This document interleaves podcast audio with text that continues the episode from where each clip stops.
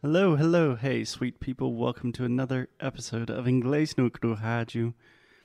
My name is Foster, and as always, I am here with the beautiful, the kind, the patient, the charming, the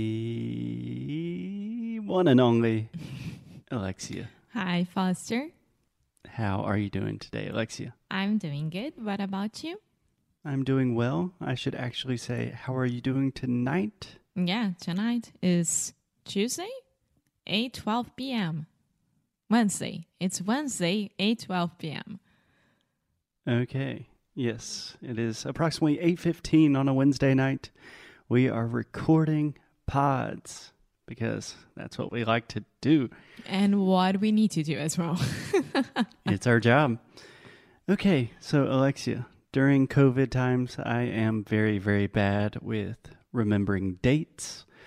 But a few days ago, we recorded an Instagram live that was also a podcast. yes, it was Saturday, last Saturday. So we did a live on Instagram and then we turned into two episodes. Nice. uh, Mondays and Tuesdays episodes. And now we are continuing doing this. Yes.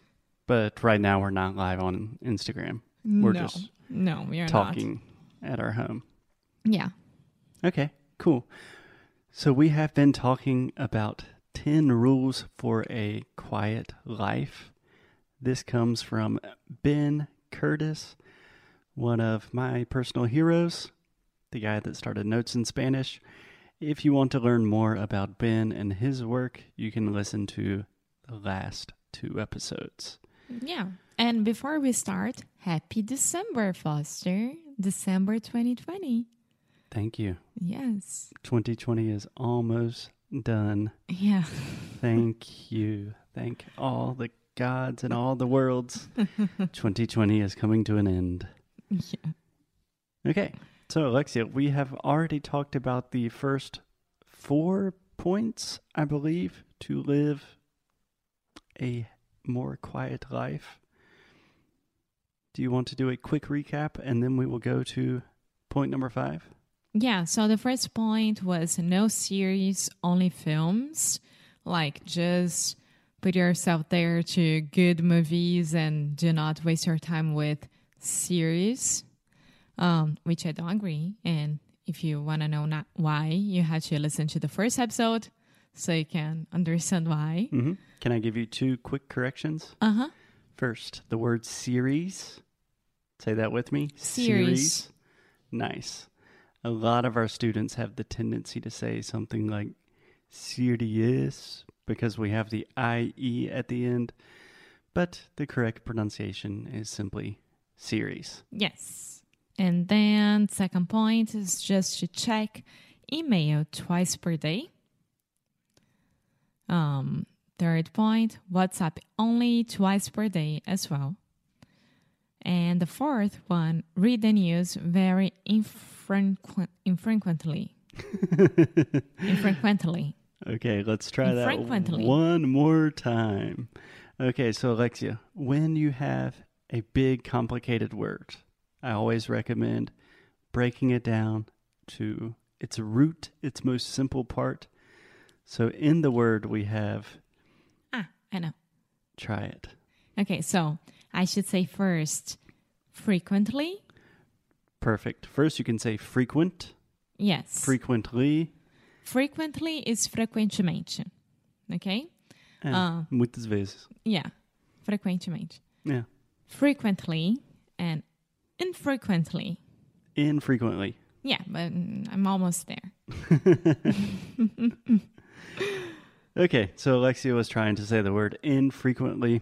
When you have a difficult word, a hard word with a lot of different syllables, just take it slow, break it down, keep it simple. Okay, so those are the first four points. Can we continue with point number five? Yes, point number five is ring more, which means call people more. It's like call your friend to know what they're doing, um, how is that person, and like just ring more, call more. Yeah. Talk to people more. Okay. So first, just to clarify, you're saying ring more, right? Mhm. Yeah. Can you say that one more time? Ring, Ring more. ring more. Okay. Yeah, this is not something we would normally say in the U.S. Ah, ring is British. Yeah.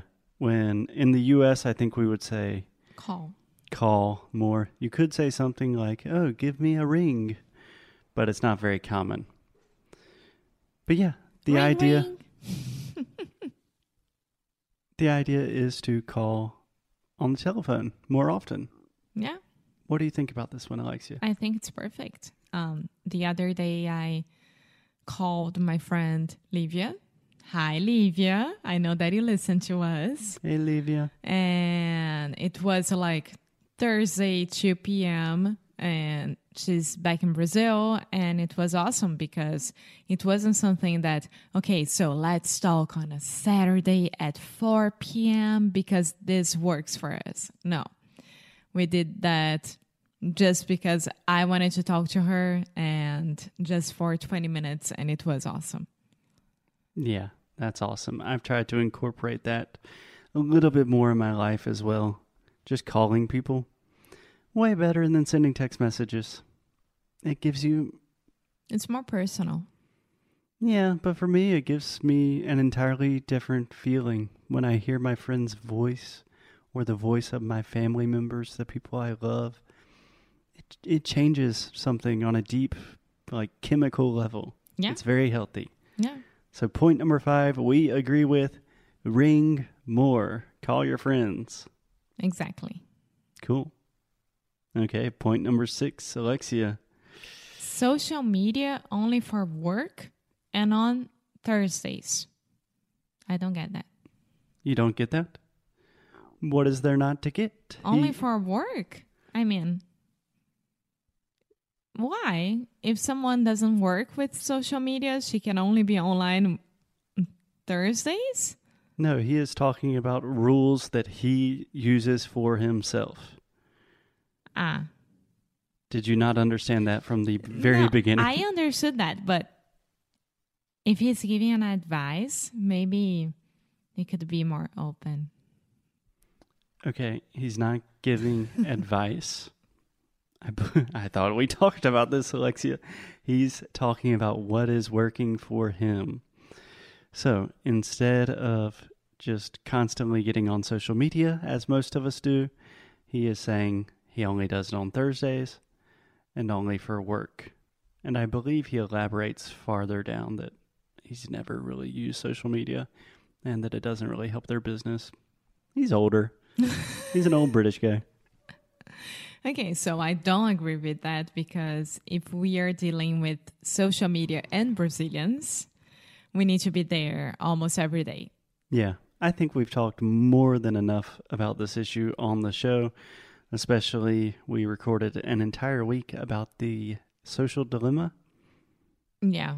So, if you want to really understand our opinions and thoughts about social media on a very profound level, you can check out an entire week of episodes about the documentary on Netflix, The Social Dilemma.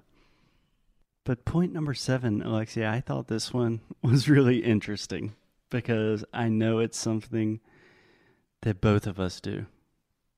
Yeah. So, number seven is buy only important things. Don't read a million online reviews. Okay, so only buy important things. That's one point. And don't read the v- reviews of it. Yeah. So the interesting point for me here is don't read a million online reviews because I think we are pretty good about only buying necessary and important things. But I know you do a lot of research before buying stuff, and I also do that. Yeah. And I think he gave the example like he was trying to fix something in his yard. So he needed like some machine and he spent like three days trying to buy the best one.